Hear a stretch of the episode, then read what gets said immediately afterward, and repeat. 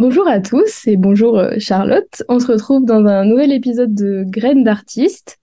Et euh, donc cette semaine, je suis en compagnie de Charlotte Sumian-Hubener, euh, artiste multifacette, je pense, comme on va le voir plus tard. Pour commencer, est-ce que tu peux un peu nous dire qui tu es, de la manière que, que tu souhaites? Bonjour à tous, je m'appelle Charlotte, donc comme tu viens de me présenter, et je suis très heureuse d'être sur ce poste podcast avec euh, Chloé euh, en direct du Canada. Ça me rappelle beaucoup de souvenirs car j'ai vécu là-bas aussi. Moi, je me trouve à Paris en ce moment. Donc, on a deux points communs. Et euh, j'ai 33 ans. Je suis artiste, danseuse professionnelle. J'ai aussi appris autodidacte l'acrobatie aérienne. Donc, j'ai fini par être acrobate, en fait. et j'enseigne le yoga. Donc euh, beaucoup de beaucoup de choses déjà dont on va discuter. Euh, c'est pas mal. si on revient à quand tu étais euh, petite finalement, ta mère était professeure de danse, si j'ai bien bien suivi, de danse de salon. Et du coup, est-ce que, bon, j'imagine que tu te rappelles peut-être pas, mais on t'a sûrement dit aussi, est-ce que c'est toi qui décides de commencer la danse ou est-ce que finalement c'est ta mère qui te, qui te mets à la danse Enfin, comment ça se, ça se passe un peu? Est-ce que c'est ta bah, décision euh, J'adore cette question parce que c'est vraiment rigolo. En fait, euh, j'ai je danse depuis toujours parce que je vois et ma mère en fait. Donc j'ai vraiment jamais appris à danser. J'ai toujours dansé en fait. Euh, surtout les danses de couple c'est ce qu'elle enseignait. Donc je dansais le rock à 5 ans. C'était assez drôle. Je faisais même le garçon la fille cha-cha tu vois tango, danse de, enfin toutes les danses de salon en fait, la salsa, etc. Et euh, arrivé à 10 ans, en fait, je faisais du patinage artistique. Ça, c'est un truc que je dis jamais. Et la patinoire a fermé, mais j'étais vraiment partie pour être patineuse. Hein. C'était mon rêve ultime. Et la patinoire ferme, donc vraiment, je peux plus en faire parce que il fallait que je fasse une heure de voiture pour euh, pouvoir continuer tous les une fois toutes les semaines. Donc euh, là, je suis au collège et j'ai une copine qui qui fait de la danse non, pardon, ça n'a pas vraiment commencé comme ça. En fait, ma mère, qui avait cette salle de danse, mhm. euh, embauche une prof de modern jazz. Voilà. Et là, c'est parti de là. C'est parti de là. J'ai eu la rencontre avec cette femme extraordinaire qui a changé ma vie. Elle s'appelle Nadège Saron. C'est elle qui m'a vraiment donné euh, cet amour pour la danse, quoi. Et là, je me suis dit, OK, en fait, je suis faite pour ça. Et donc, l'histoire du collège, c'est que j'avais une copine qui faisait de la danse dans un groupe pré-professionnel. C'est-à-dire qu'elle, elle était déjà mhm. en formation avancée, mais à, à 12, 13 ans, tu vois. Ouais. Et, euh, et donc, je dis à ma mère, je veux faire comme elle. Et ma mère me dit, mais c'est pas possible. C'est un rêve parce que mhm. elle avait inscrit mon frère et ma sœur dans ce groupe, mais eux n'en avaient rien à faire de la danse. Et là, le fait que ça soit moi qui lui demande de rejoindre cette compagnie, elle était vraiment aux anges. Et euh, voilà, du coup, ça a été ça le début de mon parcours euh, dans la danse. Mon frère et ma sœur ont refusé. Ils ont dit non, non, c'est pas pour nous, maman. On va pas faire comme toi. Mais par contre, moi, elle m'a rien demandé. Et c'est moi qui lui ai demandé, tu vois. c'est ça le, le secret. Ouais. C'est vraiment la danse qui est venue à toi, on va dire, plus que le... Ouais, de toute façon, j'étais faite pour ça. Hein. Je passais mes journées à danser, j'étais épuisante. Je pense que quand on a une, des parents qui, qui, dansent ou des choses comme ça et qu'on les voit aussi toute la journée, je pense que c'est soit on déteste et on veut pas, soit justement on est dedans jusqu'au bout et là euh, ouais c'est ça. Mon père pas du tout par contre. Il danse pas très très bien mais il m'a toujours soutenu là-dedans euh, donc c'était cool. C'est déjà un, bon point. À 13 ans tu commences euh, un peu ta, ta formation.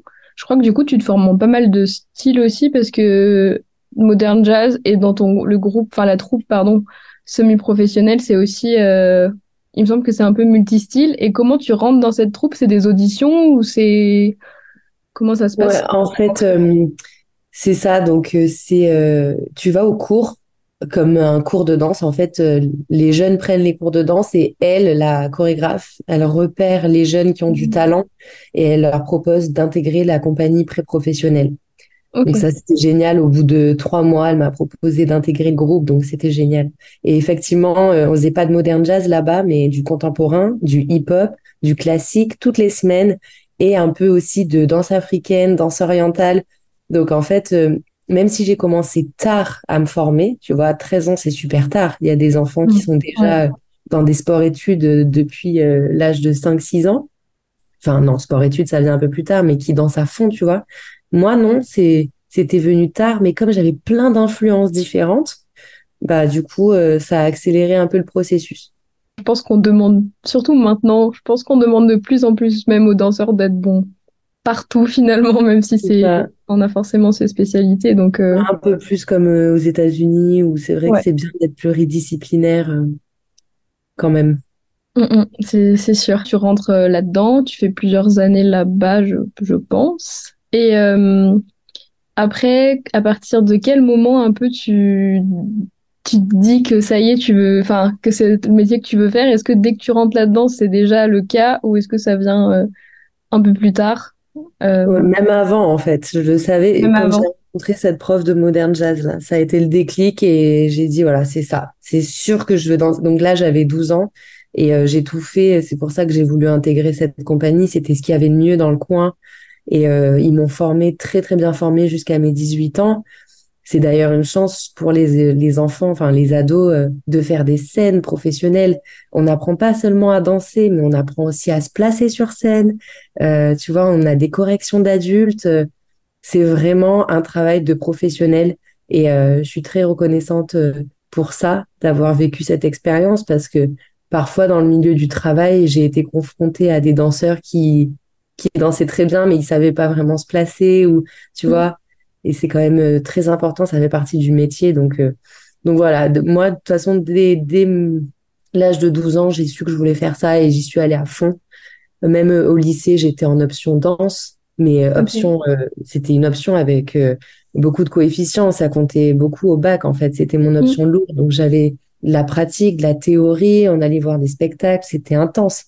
Même si j'étais pas en sport-études, j'ai pu au lycée aussi étudier la danse ça, c'est cool, c'est chouette. Ouais, c'était génial. Mais bon, enfin, j'étais contente d'avoir mon bac, mais dans tous les cas, c'était clair pour moi qu'à 18 ans, euh, je faisais que de la danse, quoi.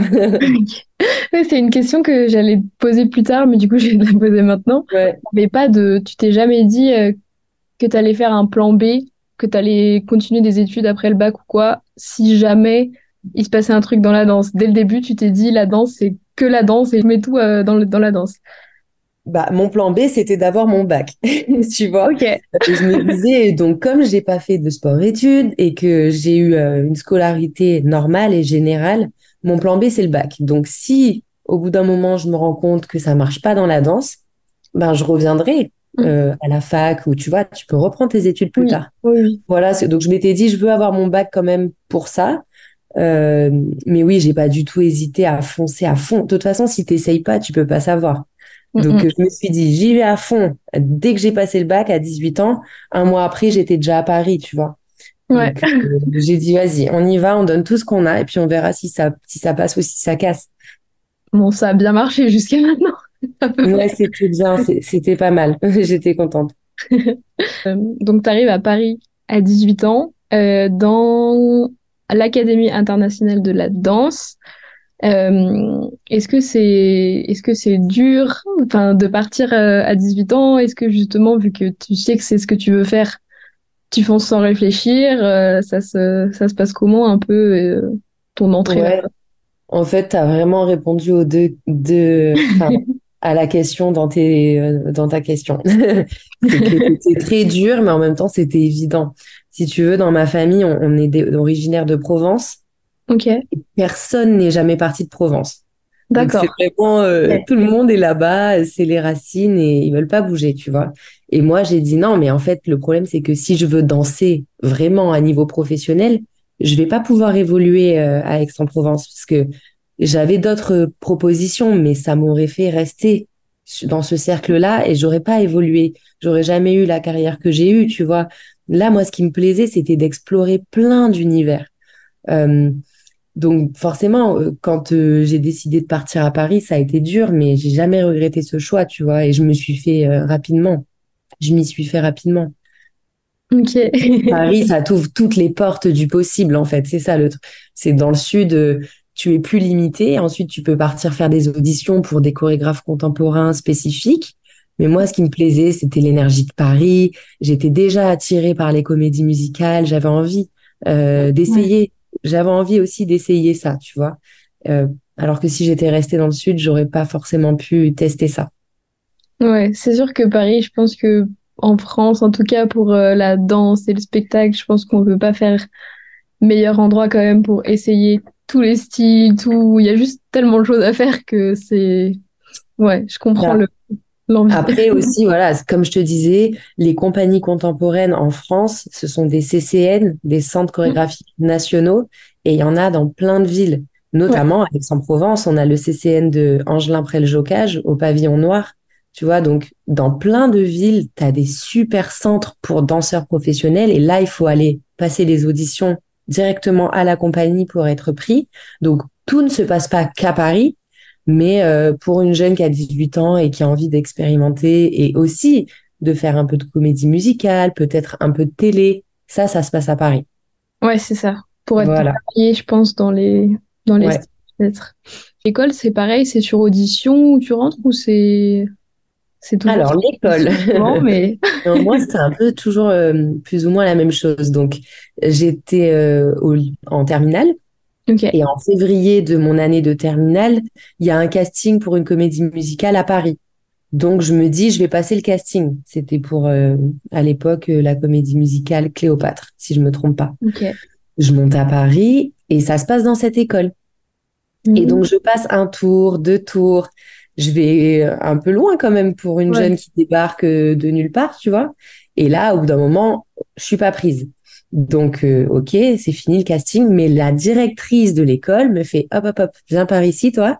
Euh, voilà, elle m'explique son concept. Elle me dit l'AID, l'Académie internationale de la danse, c'est une, une école où on propose le CFA danse. Donc, mm. on forme des futurs danseurs professionnels, mais dans notre école, vous serez apprenti, stagiaire. Donc elle me dit, si ça t'intéresse, euh, rentre dans mon école, je te veux. En fait, elle me dit, je te veux dans mon école. donc voilà. Et du coup, la rentrée, c'est en août, après, euh, après mon bac, tu vois. Elle me dit, passe ton bac et tout ça, et en août, tu rentres dans mon école. Donc ça s'est fait comme ça. Ok, bah c'est super. ouais, c'était cool. Bah en fait ça c'est pareil, c'est une école euh, un peu controversée parce que du coup, euh, il y a des danseurs apprentis sur des spectacles professionnels. Ouais. Donc, forcément, ça enlève du travail aux danseurs professionnels. Mais ça donne aussi l'opportunité aux jeunes de rentrer dans le milieu du travail, de se faire connaître un petit peu. Et, et voilà, c'est quand même une très belle opportunité quand tu viens de province et que tu n'as pas de contact sur Paris. Pour commencer, c'est bien. Et puis, elle te forme en plus de ça. C'est que en plus d'être sur scène dans des spectacles entourés de professionnels, t'es formé. Donc c'est quand même cool. ouais, c'est sûr que ça doit être une. Tu dois sortir de là euh, avec pas mal quand même de. Bah du coup un peu d'expérience déjà et en plus euh, la formation qui va qui va avec, donc euh, ça change beaucoup. Faut juste être rigoureux et aller en cours, voilà. C'est pas parce qu'on a qu'on oublie l'école, il faut quand même continuer à aller en cours, mm-hmm. même quand on est sur scène le soir voilà, le seul danger de cette école, c'est qu'il faut pas s'enfermer. Euh, tu fais un an ou deux, tu fais un contrat et après il faut arrêter. Parce qu'on reste pas apprenti toute sa vie. C'est un tremplin. Donc après, il faut arrêter et se jeter dans le milieu du travail. Et voilà. Et du coup, tu restes combien de temps? Tu restes un an euh, là-bas ou tu Alors, à l'AID, je rentre en août et euh, là, il y a une audition. Enfin, j'ai pas mal de propositions avec plein de petits contrats d'apprentis, mais j'arrive mine de rien à, être sélective parce que normalement elle te laisse pas trop le choix. La directrice euh, si t'es pris sur un contrat tu le fais comme ça. Mais moi je voulais vraiment faire Mozart. Il y avait cette audition pour Mozart donc je me suis dit ok j'ai pas eu Cléopâtre mais je vais avoir Mozart en apprenti tu vois enfin j'y croyais. Et j'ai bien fait d'y croire parce que ça l'a fait pour moi. Et du coup euh, comme j'ai eu Mozart j'ai passé tous les deux ans de, de Mozart en fait. J'ai fait toute la tournée Paris deux années en fait Paris plus tournée. La première année, j'étais apprentie. La deuxième année, je voulais partir, mais elle voulait vraiment que je reste.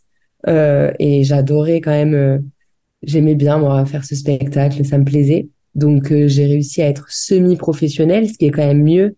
Donc en plus de ça, j'ai pu passer d'autres diplômes au sein de l'AID, comme les, les unités de valeur pour être prof de danse, l'anatomie, l'histoire de la danse, tout ça, ça a été super enrichissant pour moi cette deuxième année.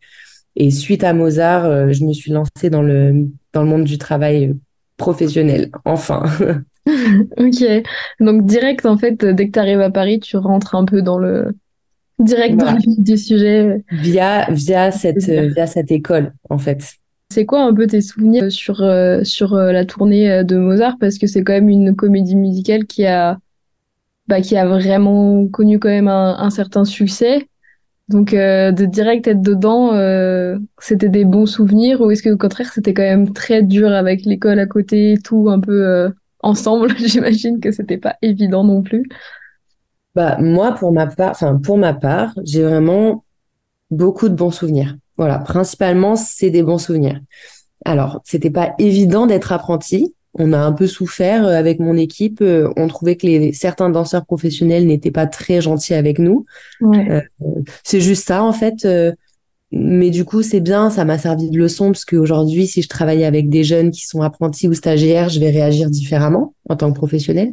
Mais ça, c'est le seul point négatif. Sinon, moi, je me suis éclatée. Je jouais face à mais des foules en délire. Tout le monde connaissait la musique.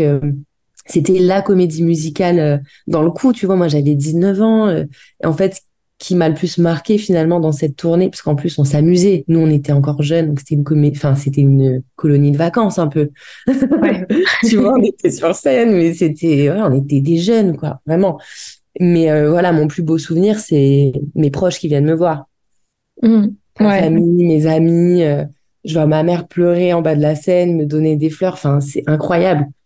Ouais, surtout euh, aussi jeune aussi, je pense. C'est vraiment le plus beau des souvenirs. C'est ce rideau qui s'ouvre. C'était mon rêve, tu vois. Ouais. en fait, j'avais vu le Roi Soleil quand j'avais 14 ans. Et euh, c'est là que je me suis dit, je veux vraiment faire une comédie musicale. Donc j'étais contente de commencer ma carrière avec une comédie musicale parce que ça m'avait, euh, ça m'attirait beaucoup. Et euh, voilà, j'ai bien kiffé l'expérience. Ok, bah, j'ai jamais eu la chance de voir la comédie musicale parce que j'étais trop petite. J'adore les musiques. Est-ce que du coup tu chantais aussi euh, sur ça ou est-ce que tu étais juste danseuse mais tu chantais pas Ou parce que je sais jamais trop si dans les comédies musicales, des fois il y a les deux, des fois non, des fois. Euh...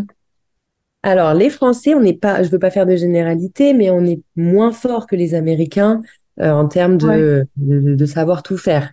Donc, euh, dans cette comédie musicale-là, en l'occurrence, t'es danseur, tu danses, c'est tout. Le chanteur chante et joue la comédie. Euh, les comédiens chantonnent et, dansent un petit peu, mais voilà. Moi, j'avais pas du tout à chanter. De toute façon, vaut mieux parce que je suis vraiment très mauvaise. jouais la comédie, mais alors le chant, c'est vraiment pas mon fort. Mais voilà, en France, on est moins axé là-dessus. À part euh, dans certains théâtres comme à Mogador où il y a des reprises de comédies musicales de Broadway, tu vois, Broadway, ils sont vraiment là-dessus. Si tu chantes, tu danses, tu, tu dois tout faire, tout faire, tout faire, même des claquettes. tu vois, c'est ce que je me demandais parce qu'entre les deux, c'est vrai que c'est pas les mêmes, euh, c'est pas la même chose. Mais tu vois, tu, appuies quand même un point euh, important, je trouve, parce qu'on a commencé le podcast et tu me disais que c'était bien de savoir faire plein de styles de danse. Mm. Alors oui, moi je suis moi je suis d'accord avec ça. C'est pour ça que j'ai toujours voulu me nourrir et tu vois même de la danse, je suis passée à l'acrobatie. Enfin, j'aime j'aime apprendre et j'aime être multitalent un petit peu. Et c'est un peu le côté américain, tu vois, aux États-Unis, ils font tout et c'est génial. Un danseur fait des acrobaties, chante, danse, voilà, super. Euh, enfin, joue la comédie. ici en France, on a quand même encore une mentalité des fois un petit peu euh, restreinte. C'est-à-dire mm. que si tu chantes, tu, tu dois juste chanter. Enfin, tu vois. En tout cas, euh, par rapport à l'aérien, je l'ai senti assez rapidement. Quand je me suis formée, euh, c'était pas forcément. Euh, c'était voilà, c'était plus bon. Charlotte, elle est danseuse ou elle est aérienne? Ben non, je fais les deux. Oui, ben je pense que oui, on met plein de cases et de trucs. Donc si on est à moitié entre les deux, c'est dans quelle catégorie tu vas Alors qu'en fait, c'est cool d'avoir quelqu'un qui sait faire plusieurs choses. Oui, mais je pense que s'il y avait une situation où ils auraient besoin d'un remplacement ou n'importe quoi, ils seraient contents d'avoir la personne qui finalement pourrait reprendre l'autre rôle ou euh, aider. Après, c'est bien et c'est important aussi d'avoir son style, sa personnalité, son univers. Et c'est plus dur à trouver quand tu sais, quand as plusieurs cordes à ton arc, j'ai envie de dire. C'est plus dur de, de, se spécifier, mais quand même, tu différencies un artiste d'un autre. Chacun a sa patte, a son style. C'est vrai que ça, en France, on aime bien dire non, ça c'est un tel. Tu vois, il est comme ça, c'est lui, il a ça, c'est son écriture, c'est lui. Mais voilà, chacun a son style et sa personnalité, mais je trouve ça quand même bien euh, d'avoir des artistes qui, qui touchent un peu à tout. Mm. Ouais, je suis, je suis quand même assez d'accord euh, là-dessus. Enfin, après, euh, donc, enfin, ta formation, après Mozart, etc., t'enchaînes avec d'autres d'autres spectacles et bah, une autre comédie musicale aussi d'ailleurs. Et tu pars en tournée. Ça fait quoi de partir en tournée à l'étranger comme ça après, enfin, en finissant ses études finalement bah, en fait, il y a eu un an entre les deux. Ok. J'ai vraiment eu le temps de, bah, de travailler. Euh, enfin, j'ai fait d'autres spectacles en France, euh, des events, tu vois. Je me suis vraiment lancée à fond pour, euh, pour comment dire, être à ma place en tant que professionnelle, puisque tu sors de l'école quand même, donc tu es un peu comme l'apprenti. Donc là, il faut s'affirmer et dire maintenant, non, ça y est, c'est fini, maintenant, je suis pro. Donc, je faisais pas mal de jobs, j'ai bien bossé, j'ai fait des tournées d'artistes et tout ça. Et puis, à l'audition de Notre-Dame de Paris, et euh, ça le fait pour moi, et sauf que le contrat est en Chine. Ok. Une tournée de six mois, euh, Chine, Taïwan, Russie, Japon. Et euh, je suis terrorisée. Voilà, je, suis complètement terrorisée à l'idée d'aller en Chine. J'ai des retours d'autres danseurs qui me disent c'est horrible, tu vas voir, c'est super dur, nanana. Donc je suis à deux doigts de refuser, tu vois. Et mm. le producteur m'appelle et me dit franchement, euh, tu tu vas regretter. Enfin, il me dit voilà, je te parle. Euh, c'est euh, bien sûr, il voulait m'avoir, c'est un producteur, mais quand même, il me dit tu verras, ça risque d'être une très belle expérience pour toi. Il m'a un peu rassurée. Je me suis dit allez, je le fais je suis partie et euh, c'était la meilleure décision de ma vie. Ok, donc pas de regret finalement. Ça s'est mieux passé que les peurs que tu avais euh, C'est ça. avant de partir. C'était génial. C'était génial. Ouais. Ok, ben, je pense que ça doit être. Euh, en même temps, il y a les spectacles et tout, mais même de découvrir. Enfin, même si c'est pas pour le voyage qu'on y va, mais je pense que ça permet quand même de découvrir aussi plein de pays, plein d'autres endroits. Et en plus, c'était pas des pays je veux dire, euh, proche de chez nous. Donc, je pense que même en mentalité, en plein de choses, ça devait être. Euh, enfin, ça n'a rien à voir. je pense euh, que ça apporte beaucoup de choses de ce côté-là. Ouais, c'était enrichissant autant que choquant. J'avais pas mesuré à quel point on était vraiment complètement décalé en fait. Ouais. Du tout la même culture, mais pas du tout. C'est voilà, c'était dur parce qu'effectivement la Chine c'est dur. Tu vois, ceux qui m'avaient dit attention, c'est dur la Chine. Oui, c'est vrai, c'est dur. Ils parlent pas anglais, ils disent même pas euh, hello. Euh, donc quand tu as des menus en chinois, c'est dur euh, au restaurant pour savoir qu'est-ce que tu as commandé et tout ça. L'air est pollué. voilà, il y a quand même, c'est pas pareil. Mais j'en garde des souvenirs extraordinaires. On a vu la muraille de Chine. Tu vois, enfin, on a beaucoup voyagé. On a fait 17 villes au Japon, en Chine, pardon. C'est beaucoup. On était au fin fond de la Chine, vraiment, dans des villes euh, qui sont petites pour nous, mais qui sont immenses quand même, plus grandes que Paris, alors que c'est des petites villes. Ah oui, c'est démesuré, en... enfin. Mais c'était tellement enrichissant, effectivement, euh, que je le referai, bien sûr, les yeux, les yeux fermés. Bah, du coup, après, enfin, je suis restée vachement en Asie, en fait. Même, enfin, la tournée, on est allé au Japon. Déjà, enfin, le Japon par rapport à la Chine, c'est quand même différent. Mm, je me mm. suis sentie un peu plus à l'aise au Japon. Ouais, c'est pas les mêmes. Euh, je pense que c'est pas du tout pareil. Hein. Mm. Mais euh, tout est tout est beau. Enfin, de toute façon, euh, quand tu commences à voyager, après, c'est ça, c'est que tu peux plus t'arrêter. C'est ça. une addiction. À part maintenant, à cause du réchauffement climatique, on va être obligé de ralentir un peu nos voyages. Ouais, c'est sûr, c'est d'autres enjeux. C'est plus pareil qu'avant. Il faut réfléchir à deux fois avant de se déplacer, quoi. Je sais pas exactement la, la chronologie, mais après, euh, du coup, ce contrat euh, euh, en Asie, tu restes plusieurs années, je crois, sur un autre euh, spectacle, mais je crois fixe, si je dis pas de bêtises, sur euh, alors c'est House of Dancing Water. Et là, tu fais euh, du coup ça mix danse, aquatique. Enfin, est-ce que tu peux nous raconter un peu? Parce que je pense que ça c'est pareil, c'est un peu, enfin ça devait être une expérience de, enfin de fou aussi parce que ça avait l'air quand même de nécessiter vraiment plein d'autres Ouais, mm. plein d'autres euh, techniques que la danse pure finalement. Ouais, En fait, ce qui s'est passé, c'est que sur la tournée de Notre-Dame, j'ai rencontré quelqu'un. Euh, Aujourd'hui, je me suis mariée avec, donc c'est pour ça aussi que ça a changé ma vie cette tournée.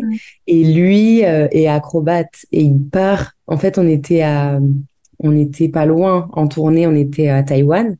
Et on dit viens, on va voir ce show, The House of Dancing Water. Donc on y va, on va le voir. Et lui, il a une audition privée parce que c'est un acrobate et euh, moi je savais pas que je pouvais avoir une audition privée. Donc il fait son audition privée, il est pris, donc il intègre ce spectacle euh, six mois après. Moi je réussis pas à avoir d'audition privée, donc je patiente et je vais le voir sur le spectacle à Macao. En fait c'est sur une île en dessous de Hong Kong. Ok. Et euh, aussi un pays en fait. Macao c'est un pays à part. Et donc je vais le voir et là j'ai enfin mon audition privée je suis prise, donc je le rejoins six mois après sur le spectacle. Et donc ce spectacle, c'est énorme, c'est un spectacle aquatique, le plus grand du monde, qui a été créé par Franco Dragon. Franco Dragon, c'était un metteur en scène au Cirque du Soleil. Okay. C'est lui qui a créé les plus gros succès du Cirque du Soleil, comme O, qui se joue encore à Las Vegas, qui est également un spectacle aquatique. Donc en fait, il a créé des gros succès. Au bout d'un moment, il s'est dit bon, j'ouvre ma compagnie et il a fait un spectacle un peu similaire. Ils ont rien à voir, mais un spectacle sur le même thème dans l'eau à Macao. Et donc, dans ce show, il y a 80 artistes. Il y a des plongeurs sous-marins. Il y a des entrées et des sorties de scène qui se passent dans l'eau. Donc, tu as des coulisses euh, qui te font entrer euh, sous l'eau pour aller sur scène. C'est incroyable. Et la scène, en fait, elle bouge. Et euh, ça peut être autant une piscine qu'une scène. Ok. En fait, tu as plein de tampons, des lifts comme ça qui, qui sont chacun dissociables et qui peuvent tous descendre ensemble pour faire une piscine. Ça descend jusqu'à 25 mètres de profondeur. Soit euh, certains d'entre eux montent, descendent et ça monte jusqu'à 25 mètres de haut. Pas les lifts, hein, pas les tampons, mais le, le théâtre euh, s'élève à 25 mètres de haut. Donc il y a aussi des plongeurs de haut niveau euh, ah ouais. qui plongent de 25 mètres de haut dans cette piscine. Non mais c'est incroyable, vraiment quand je le raconte comme ça, je me dis c'est pas possible. Il y a des motos, il y a des motos avec des rampes de motos à un moment donné du spectacle. Donc là, la scène devient sèche et t'as des motos. Non mais c'est fou. C'était vraiment la plus belle production que j'ai fait. C'est vraiment voilà une grande chance que j'ai eue de pouvoir faire partie de ce spectacle. Là, j'étais danseuse encore. Ok. Et euh, bon, les danseuses, elles doivent quand même faire un saut d'un trapèze dans la piscine de 8 mètres de haut à la fin du show. Donc ça a été le premier challenge que j'ai eu à relever. Ouais. Et, euh, et en fait, ça m'a tellement plu qu'après j'ai dit c'est bon, je veux moi aussi faire ça parce que il y a que une dizaine de danseuses, sinon c'est que des acrobates. Ok. Ouais, donc... d'acrobates. Donc du coup, j'ai dit euh, je veux apprendre. On a une salle de gym dans ce théâtre avec tous les appareils euh, aériens, des trapèzes, des cordes, des tapis de gym. Donc là, j'avoue que pendant un an, je me suis fait beaucoup de renforcement musculaire. Un an à fond où j'ai décidé de me renforcer pour pouvoir faire de l'aérien. J'ai pas tout de suite appris l'aérien comme ça. Je me suis d'abord renforcée. J'ai fait des exercices spécifiques pour pouvoir avoir la force nécessaire pour apprendre l'aérien. Mmh, voilà. je pense que c'est, enfin, c'est intéressant ce que tu dis parce que je pense qu'on se rend, enfin, on se rend compte, je pense, de la dureté de l'aérien, mais je pense pas qu'on puisse imaginer à quel point c'est physique. Bah, non pas que la danse soit pas physique, mais je pense que c'est pas du tout euh, même les mêmes muscles qu'on utilise euh, entre les opposés en fait. C'est ça. Donc euh... que moi j'étais un chewing gum, j'étais toute molle, ils se moquaient de moi, mais vraiment j'étais toute flasque.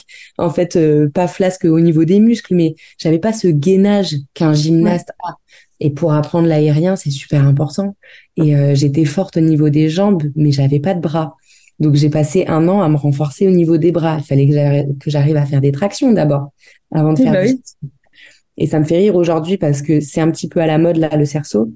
J'ai beaucoup de demandes, j'ai beaucoup de filles qui veulent euh, apprendre et elles me disent est-ce que je peux en faire? Je suis débutante, je suis nulle et tout, mais j'aimerais trop essayer. Donc je leur dis oui, tu peux en faire, mais déjà tu vas pas t'amuser. Enfin, ça, ou si tu t'amuses, ça va très très vite s'arrêter. Je te conseille d'abord d'aller dans une gym et de te renforcer. Après, tu pourras t'amuser sur le cerceau. Parce que du coup, il faut quand même être capable de se tracter, tu vois. On ne devient Ah pas aérien du jour au lendemain. Il faut vraiment travailler. Mm, Ça, ça m'étonne pas. Et, enfin, je trouve ça marrant que tu me dises ça parce que je vois plein de monde qui essaye la pole dance, qui, qui essaye des trucs et qui ressortent en disant Waouh, je pensais pas que c'était aussi physique, etc. Mais je me dis, euh, Ouais. t'es pendu par les bras si on y réfléchit. Forcément, il faut Oui, euh, oui, une, c'est euh, ça. une Et puis, un ça peut être dangereux en fait, limite. Ça peut être dangereux si t'as pas la force nécessaire. Il faut pouvoir remonter dans le cerceau avec ses bras, avec ses abdos. Donc, euh, c'est quand même un travail euh, qui se fait en amont, je pense, ou en parallèle en tout cas. C'est obligatoire. Moi, j'en fais toujours, même maintenant, du renforcement musculaire. Et donc voilà, comme j'étais dans ce théâtre euh, entouré de 80 artistes, je peux te dire que j'ai pas chômé là-bas parce qu'on faisait 10 spectacles par semaine. Et que Ouais. en plus de ça, je m'entraînais avant les spectacles, après les spectacles. Je m'entraînais tout le temps, en fait. J'étais une machine de guerre. Je, je sais même pas comment j'ai fait maintenant quand j'y repense, tellement que c'était intense euh, comme rythme. Mais voilà, ça me plaisait. À ce moment-là, j'avais besoin de ça. Et comme Macao, ça me plaisait. Enfin, je tournais rapidement en rond à Macao, quand même. C'est une île. J'avais pas grand-chose à faire, donc j'avais décidé de, de tout donner euh, dans ce théâtre. Ça, ça a porté ses fruits euh, pour, euh, pour la suite aussi. Donc, Mm. mais c'est sûr que 10 spectacles plus les entraînements hein, que tu nous racontes là, je... ça devait être intense quand même. euh. Du coup, Oui. c'était, ça veut dire que tu faisais plusieurs spectacles par jour et il y avait deux par jour là-bas et on avait lundi, mardi de repos, Mm, donc deux spectacles tous les jours. Et c'était des spectacles de combien de temps? Enfin, tu dan... enfin, tu... Alors là, c'est pas mal. C'était pas mal. C'est comme à Las Vegas, les shows sont courts, c'est une heure et demie sans entracte. Ok. Donc ça, ça va. Mais euh, plus, on va parler après des spectacles en chapiteau. Mais en chapiteau, c'est deux heures et demie de spectacle avec une entracte au milieu Ouais, et souvent euh, deux spectacles le week-end, voire même trois. Maintenant, ils en font trois le samedi. Ah ouais, trois, ça commence à faire beaucoup quand même ah oui, c'est intense. C'est très, très dur, très, très dur, ouais. Ouais. Question un peu sur euh, la justement la un peu la concurrence dans ce milieu-là. Est-ce que euh, est-ce que tu toi tu l'as ressenti? Est-ce qu'il y avait je sais pas euh, il y a encore un peu toujours l'image je pense dans les dans la danse etc de des méchancetés des choses comme ça. Est-ce que toi dans les contrats que tu as eu vu que c'était aussi des contrats relativement longs est-ce que tu as vécu un peu cette euh, histoire de concurrence où tu la ressentais ou est-ce que vous- il y avait quand même une bonne ambiance dans dans l'équipe justement ou dans tes tournées euh? Alors, je vais te donner mon avis sincère. Moi, je l'ai pas trop ressenti. La concurrence, en fait, euh, pas tant que ça, parce que on se connaît tous. Par exemple, si je reviens sur le milieu parisien, Ouais. à Paris, tout le monde connaît tout le monde. Donc forcément, ce sont des gens euh, qui font le même métier que toi, les filles, mais c'est Ouais. tes copines aussi, Oui. finalement. Mais moi, j'ai toujours senti euh, quand même la plupart du temps de la sincérité. C'est pas comme ça pour tout le monde, bien sûr, il y a des exceptions, mais dans l'ensemble, moi, je trouve que c'était quand même assez fun, tu vois, Ok. pas trop prise de tête. Dans, en tout cas, dans mon expérience à moi, de tous les contrats que j'ai faits, c'était assez cool, c'était assez bon. On verra qui aura le contrat. Au bout d'un moment, euh, on va pas Oui. se... Voilà, c'est comme ça. Après, il y a toujours un peu ce truc de concurrence, tu vois. À Macao, on était toutes les danseuses. C'était euh, qui va être la plus forte, tu vois. Mais ça Ouais. reste bon enfant. Ça reste quand même bon enfant. Et après, encore une fois, il y a des cas particuliers où Oui. euh, certaines personnalités juste ne s'accordent pas. Donc des fois, forcément, tu vas tomber en face d'une fille et puis vous vous aimez pas. Donc là, forcément, euh, c'est- il y a forcément de la rivalité qui rentre en compte, mais c'est au-delà de ça. C'est plus qu'il n'y a pas de feeling, donc forcément, voilà. Mais franchement, dans l'ensemble, non, ça va. C'est pas comme à l'opéra. Ouais. C'est, j'allais dire, ça dépend du type de danse aussi. Je... Et pour ouais. revenir sur mon apprentissage de l'aérien, par exemple, toutes ces filles-là qui étaient acrobates sur le spectacle, elles ont été très généreuses avec moi parce qu'elles ont passé du temps, elles m'ont entraîné gratuitement. Certaines filles ont vraiment, tu vois, ça c'était très généreux de leur part. Et en danse, euh, j'ai moins vu ça. Ok. Ouais. Alors que là, j'ai trouvé que l'aérien, franchement, c'était super cool. Donc maintenant, j'essaye moi aussi de transmettre quand je le peux. Et euh, voilà, c'est un milieu bienveillant. Ben, c'est, c'est, ça fait plaisir d'entendre ça, je trouve, Oui. euh, parce que, ouais, je pense que c'est pas non plus toujours, euh, le cas. Enfin, ça doit dépendre beaucoup, mais bon, ça a de la, la chance, si on peut dire ça, et puis comment on est Ça soi-même. dépend comment c'est fait, en fait. Ouais, Ça dépend comment c'est fait. Après, c'est toujours rageant de voir une fille faire les mouvements que toi, les mêmes mouvements que toi. Ça, c'est énervant, mais c'est aussi euh, le danger des réseaux sociaux. Aujourd'hui, c'est qu'on met tout sur les réseaux, donc forcément, bah, ça on fait pas parler si quelqu'un nous recopie, quoi. hein. Un- Après, il y a certains trucs qui méritent des droits vraiment. Là, c'est grave quand c'est copié, mais sinon, bah, malheureusement, euh, c'est ça, hein, de nos jours. hein. C'est que, voilà, c'est sûr, ça fout les boules. Ah, elle fait comme moi. Ah, moi, ça m'est déjà arrivé. La fille, elle a repris ma musique, mon costume, le même truc. J'étais, j'étais verte, mais bon, qu'est-ce que tu veux y faire? Je l'ai mis sur YouTube. Tu peux rien faire. Enfin, t'as pas de, t'as pas de droit euh, après, après tout, donc euh, ouais. Je, c'est sûr que c'est un autre débat, euh, un peu les Ouais, réseaux maintenant, mais euh, on partage tellement. euh, je pense, je vois euh, des professeurs de danse ou des choses comme ça qui qui se plaignent en, en, enfin, en- sur les réseaux justement qu'on copie, etc. Mais le problème, c'est que je comprends qu'ils soient énervés parce qu'on n'a pas volé le travail de quelqu'un d'autre, mais en même temps. Des fois, c'est juste euh, des associations étudiantes, enfin, j'ai déjà vu ça, ou des choses comme ça, qui euh, reprennent l'agoré parce qu'elles la trouvent cool, mais pour un truc euh, à but associatif, et ils sont capables de monter au créneau euh, Ah oui, en d'accord. En fait, voilà, c'est, encore une fois, c'est, au cas par cas. Je Ouais, pense que c'est au cas par cas, voilà. ouais. Donc bon. Il y a des choses qui méritent pas de s'énerver, mais il y a des trucs quand même, euh, oui, là vraiment, faut pas abuser. S'inspirer dans l'ensemble, mais copier, copier-coller, non, ça c'est pas possible. Ouais.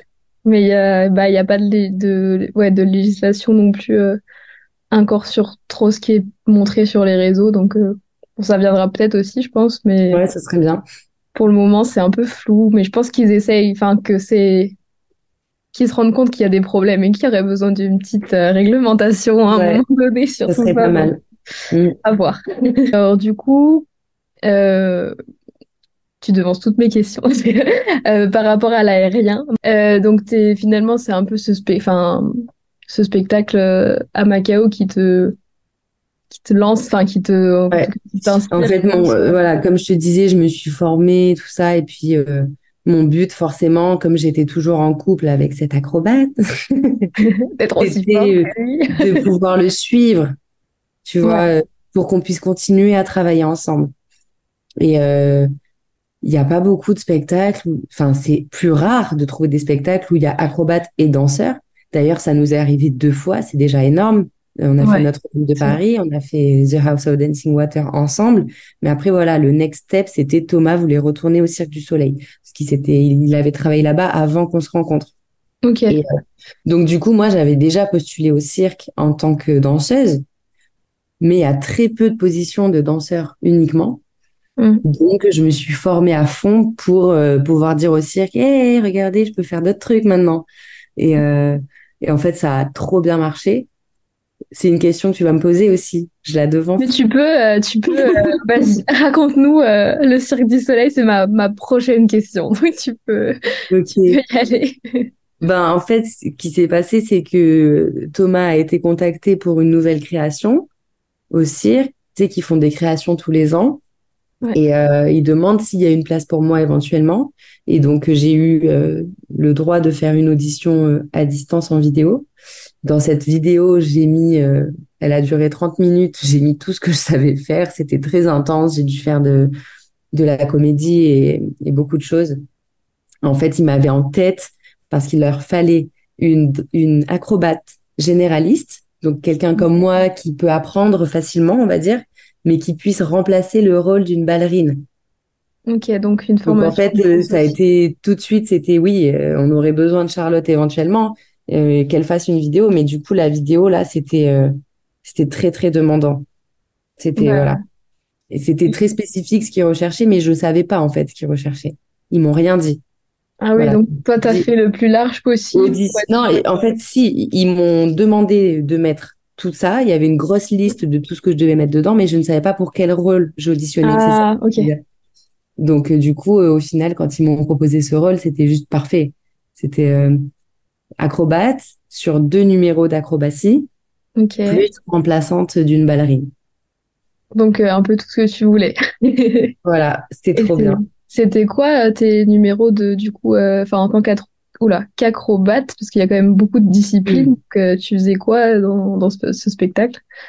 Alors, je faisais un numéro sur une échelle acrobatique. Donc, c'était une échelle de 12 mètres de haut qui se pliait en deux et qui tournait. Donc, en fait, euh, des fois, elle était droite et des fois, elle était pliée en deux. Et on était deux artistes sur cette échelle, un mec, une fille. Donc, il y avait des portées, il y avait euh, un peu mouvement mélangé entre aérien et pole dance un petit peu. On a fait pas mal de recherches et en fait, comme c'était une création, j'ai passé huit mois au cirque en création. C'était très long et très intense. Et l'autre numéro où là, ça a été la surprise totale parce que c'était pas marqué sur mon contrat. Je sais pas pourquoi il y a eu une erreur sur mon contrat. Donc j'arrive à, Montréal pour la pour la création et ils me disent ah mais salut t'es la bungee girl. Et moi je la regarde je dis mais c'est quoi bungee girl? Mais Vraiment j'ai pas compris en fait. Ils me disent bah oui tu vas faire du bungee. Et en fait, je savais pas du tout euh, ce que c'était. Et en fait, j'ai dû faire un numéro de bungee. C'est de l'élastique, en fait. J'avais un harnais et de chaque côté de mon harnais, des élastiques. Et on arrivait sur scène par le, par le plafond, par le grid. Ouais. Sauter à 15 mètres de haut tous les jours. Et de là, c'est un numéro de bungee. Donc, en fait, c'est pas, ça rebondit pas tout seul. C'est toi qui dois tirer comme une folle sur les élastiques pour remonter. Et donc là, et ensuite, il y a un trapèze en haut que tu dois rattraper aussi euh, au cours du numéro. Donc ça, ça a vraiment demandé un travail énorme de mon côté euh, pour, pour pouvoir apprendre tout simplement, parce que encore une fois, je venais pas de la gym, mais de la danse. Donc j'avais un corps euh, un peu moins rigide qu'une gymnaste et pour pour faire ça, il faut être quand même très très euh, très fort, très solide, très rigide. Donc ça m'a pris beaucoup de temps pour apprendre, mais j'ai réussi donc c'est je m'en suis sortie donc c'était cool. Et après je prenais trop de plaisir à faire ça, c'était vraiment génial. Plus vraiment enfin, j'étais très stressée parce que au cirque si tu fais pas l'affaire, ils te renvoient hein, surtout en création donc euh, je savais que ma place était en jeu parce que voilà, c'était dur pour moi. J'en ai vraiment chié. J'en ai, c'est vraiment le truc le plus dur que j'ai eu à apprendre dans ma carrière. Alors que quand tu vois sur scène, ça a l'air trop facile, ça a l'air trop drôle. Ah, regarde, elle rebondit, on dirait le truc des fêtes foraines. Non, mais pas du tout. Moi, j'en ai chié pendant huit mois, en fait, pour apprendre. C'est super dur. Donc, euh, je m'accrochais à ces bungees pour pas perdre mon contrat, quoi. Et puis, euh, finalement, euh, ça s'est trop bien passé. Ils étaient trop contents de me garder, donc c'était cool. Bon, ça c'est bien fini finalement.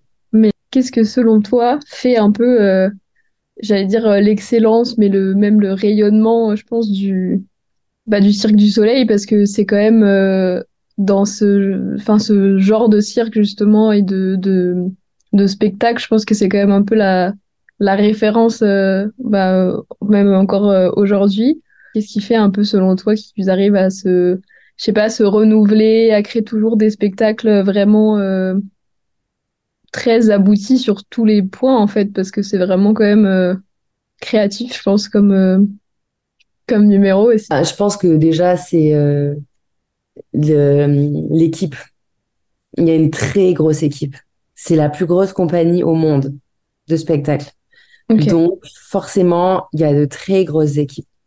Euh, ils font pas les choses à moitié au cirque tout est voilà, tout est millimétré. Euh, donc euh, bien sûr, ils ont une très grosse équipe et puis surtout les artistes.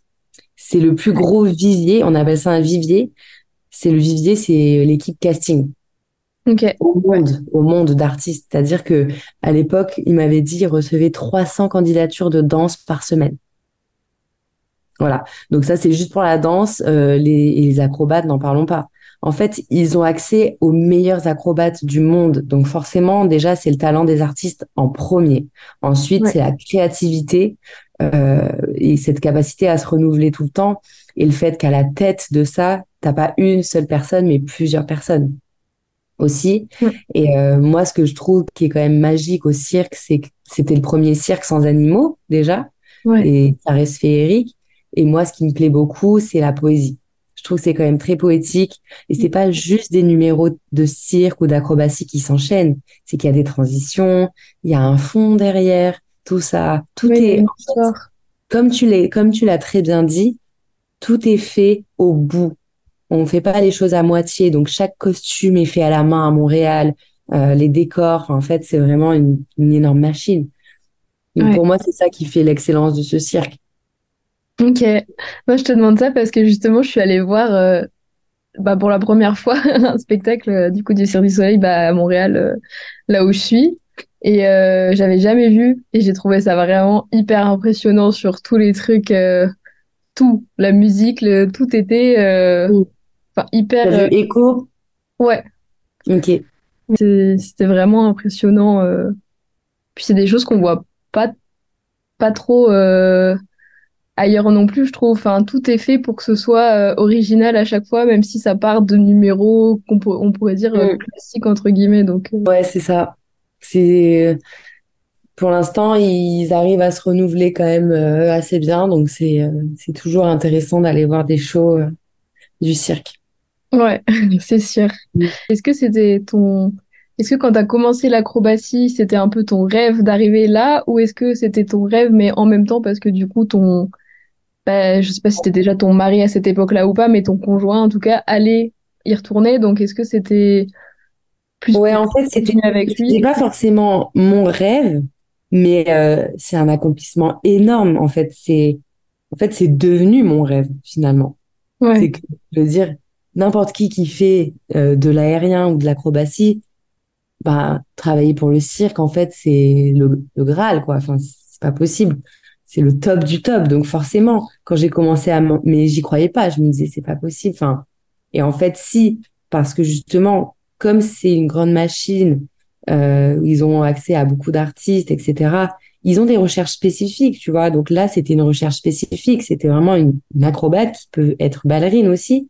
Donc j'ai eu cette chance-là d'être rentrée par cette porte-là. Et euh, ça me convenait totalement comme rôle. Mais voilà, c'était un rêve énorme qui s'accomplissait. Quand je suis arrivée à Montréal, je n'y croyais pas. J'étais là, mais waouh, je suis au Cirque du Soleil, quoi. C'est fou. J'étais trop heureuse, trop heureuse. C'est pour ça que je te dis, euh, je me suis vraiment donnée pour pouvoir euh, assurer, quoi. ouais, j'imagine que quand Ouais. on, une fois qu'on arrive là-bas, on ne peut pas, euh, on peut pas décevoir et prendre euh, le risque de, de repartir de... Complètement, mais c'était pas acquis pour moi. J'étais en stress, quoi. Je, voilà, j'ai quand même tout donné pendant, pendant toutes les années où j'ai travaillé là-bas. J'imagine. Et euh, c'est quoi du coup la différence d'autres shows, peut-être le quotidien un peu euh, quand on est justement euh, dans un cirque? Est-ce que tu étais toujours euh, sur au même endroit ou est-ce que c'était aussi euh, itinérant? euh, c'était Euh, là, c'était en fait, j'ai fait un- une création de huit mois parce que c'était en chapiteau. C'est les plus longues créations, c'est pour les spectacles en chapiteau. Donc, on est en tournée et ça commence toujours par Montréal. Là. Donc, j'étais sur un spectacle en tournée et euh, on a fait euh, Canada. On a commencé par Montréal et ensuite on est parti en tournée Canada, États-Unis. Et euh, un spectacle en chapiteau comme ça peuvent tourner dix ans. Ok. Et ouais, c'est super intéressant la vie de tournée. C'est juste un peu dur d'être loin des familles, mais, euh, mais en chapiteau, on reste deux mois par ville, donc ça va. On a le temps de visiter, de faire venir nos familles aussi. Il y a d'autres formats au cirque où c'est des zéniths, des tournées en zénith, des arénas. Et là, c'est une semaine par ville, donc pour les artistes, c'est plus dur. Ok. Ouais. C'est pas le même rythme de, de déplacement. Après, on est rentré en France. Ça faisait dix ans qu'on n'avait pas vécu en France. On est rentré pour le confinement. Ça a été un choc. Ah ouais. euh, voilà. C'est sûr que si le retour c'était le confinement en plus, euh, Ouais. ça fun. C'est du Euh, bien de se poser aussi quand même. Ouais. Mais du coup, en fait, de vivre à l'étranger, ça m'a permis de me rendre compte que je suis très attachée à la France aussi. Et euh, chaque fois que je revenais, j'étais trop heureuse. Et maintenant, j'apprécie plein de choses que j'appréciais pas forcément avant. Donc, euh, je suis quand même attachée à mon pays, c'est clair. Bon, c'est, ça fait, Mm. c'est des bonnes, le- pas leçons, mais je pense que ça apprend plein de choses Ouais. euh, justement d'où on vient, d'où on veut, où on Oui. veut aller. Puis l'être humain veut toujours être ailleurs que là où il est. Donc, euh, aussi, ça m'a permis, bah, on a, on n'aura pas le temps d'en parler dans ce podcast, je pense, mais euh, toutes ces années, j'ai euh, j'ai fait du yoga, en fait. Mm, mm. Donc, euh, le yoga fait partie de ma vie euh, énormément aujourd'hui, vu que je l'enseigne le yoga euh, plus que ce que je suis euh, sur scène. Finalement, c'est ça qui a pris le dessus pour l'instant. Donc, je suis encore artiste, mais je fais les deux. Et, euh, et tu vois, le yoga, c'est ça, ça t'apprend aussi à être bien là où t'es. Et c'est aussi ces, toutes ces années de tournée, euh, à toujours chercher à faire plus, à aller ailleurs. En fait, c'est dur parce qu'on n'est jamais vraiment satisfait de ce qu'on a.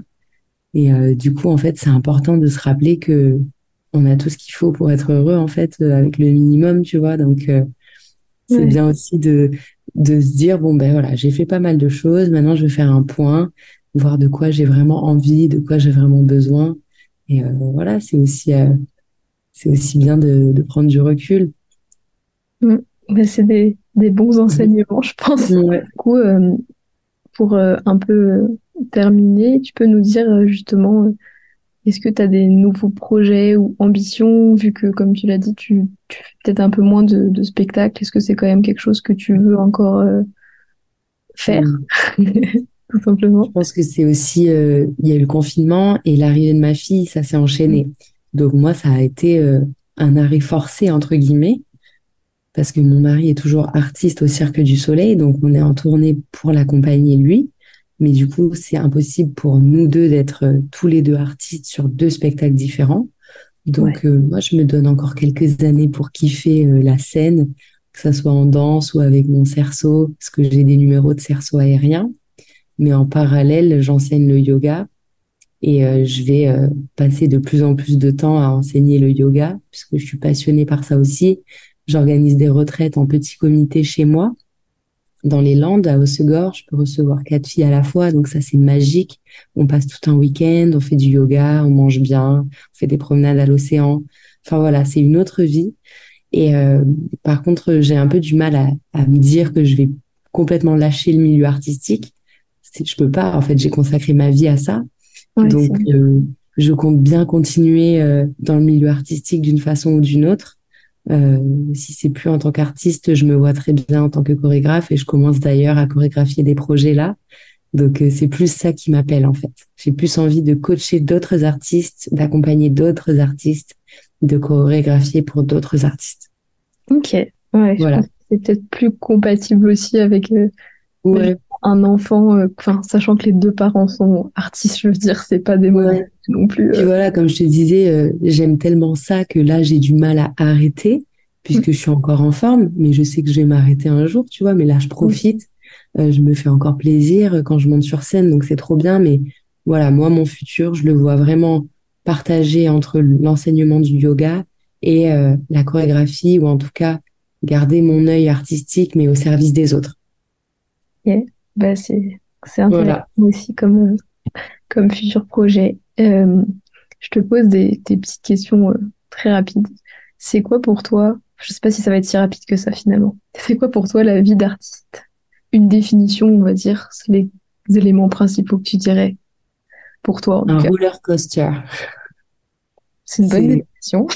ouais, c'est ça. C'est euh, une montagne russe euh, dans tous les sens du terme en fait, d'émotions, de en fait, des fois, tu es tout en haut, des fois, tu es tout en bas. C'est pour ça que les artistes sont très sensibles aussi. On le dit, mais c'est pas un mythe c'est parce qu'on vit des choses tellement fortes émotionnellement.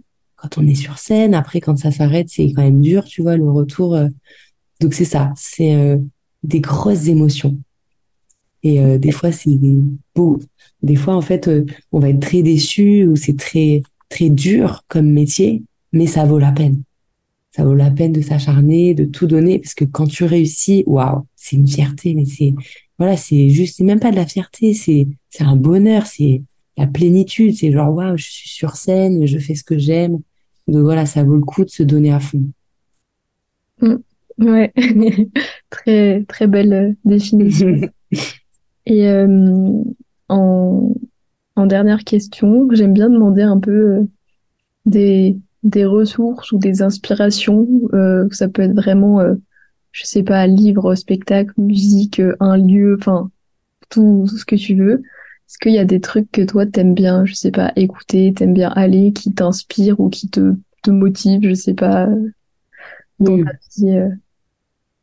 C'est assez dur comme question parce que je m'inspire de tout en fait au quotidien. Tout est inspirant. Voilà, donc c'est ma première réponse, mais c'est un peu vague. donc euh, oui, je j'aime beaucoup regarder des spectacles en fait. Moi, je suis passionnée de ça depuis toujours, si je veux être sur scène, c'est parce que j'aime la scène, mais j'aime aussi être de l'autre côté en tant que mm. spectateur, spectatrice. Donc euh, moi, c'est ça qui m'inspire le plus, c'est aussi d'aller voir d'autres shows. Euh, voilà. Quand je vais voir d'autres shows, des fois je prends oh, ça c'est pas mal comme idée, tac, je la ferai bien à ma, à ma façon. Les musiques, bien sûr. Il y a plein de formes d'inspiration. Et puis, parfois, quand je suis en panne d'inspiration, ma plus grande inspiration, c'est rien. Donc, moi, seule dans un studio. Ça, c'est ce qui est plus moi, pour moi, la plus grande inspiration, c'est quand je me retrouve seule, toute seule, avec euh, juste un studio de danse ou, ou de quoi m'entraîner en cerceau. Et là, en fait, euh, ça vient tout seul, en fait. Ok. Bah, c'est Mm. bien d'être ta propre source d'inspiration. Clair. Après, parce que ça ressort, tout ce que je vois, tout ce que, enfin, les musiques, etc. Mais en général, ça part d'une musique quand même. En général, si je suis seule dans ce studio et, effectivement que j'ai aucune inspiration, ça partira plutôt d'une musique, pour moi, personnellement. C'est plus une musique qui va inspirer mon travail. Et je, bah, du coup, maintenant, on est en 2023, donc euh, je me filme, je regarde, je modifie, etc. Ok. Lecture aussi, lecture, podcast, très bonne inspiration les podcasts maintenant. Ouais. Mais les podcasts, moi j'écoute beaucoup de, de podcasts par rapport au yoga, au développement personnel en fait. Je suis Ok. plus là. Mais il y a tellement de formes de podcasts que c'est tellement enrichissant. C'est génial. En tout cas, bravo à toi de faire ça. Bah, merci beaucoup. J'espère qu'il servira à, d'autres d'autres Oui. personnes aussi. Je sais pas quelle, de quelle manière, mais ça leur Oui, c'est apportera sûr. quelque Bah là, par exemple, tu me disais merci pour tes conseils, mais en fait, c'est juste que si quelqu'un m'écoute et qu'il a envie de faire ça plus tard, j'ai envie de l'inspirer, cette personne, et de lui dire que c'est bien. Elle a choisi le bon, elle a choisi la bonne voie si c'est ça qu'elle veut faire. Ou, enfin, faut vraiment pas lâcher l'affaire. Si c'est, euh, si c'est une passion, il faut pas, il faut pas lâcher l'affaire. Ouais, bah écoute, euh, je pense que ça peut être des, des très bons mots euh, pour, euh, pour euh, conclure euh, ce podcast. J'espère que ça vous a plu. N'hésitez pas à commenter ou à liker ou quoi que ce soit si ça vous a plu ou si vous voulez réagir même à certaines choses qu'on a dit. Comme ça, on peut discuter et avancer aussi sur, euh, sur d'autres sujets. Et puis, euh, on se retrouve euh, bah, plus tard pour un, un prochain épisode euh, de ce podcast avec encore euh, plein d'autres invités euh, avec des parcours aussi euh, très variés. Voilà, merci, euh, merci Charlotte d'avoir fait ce podcast avec moi ce soir. Merci à toi, Chloé. Merci beaucoup pour ton temps. Et merci à tous les auditeurs. Merci, À bientôt. à bientôt.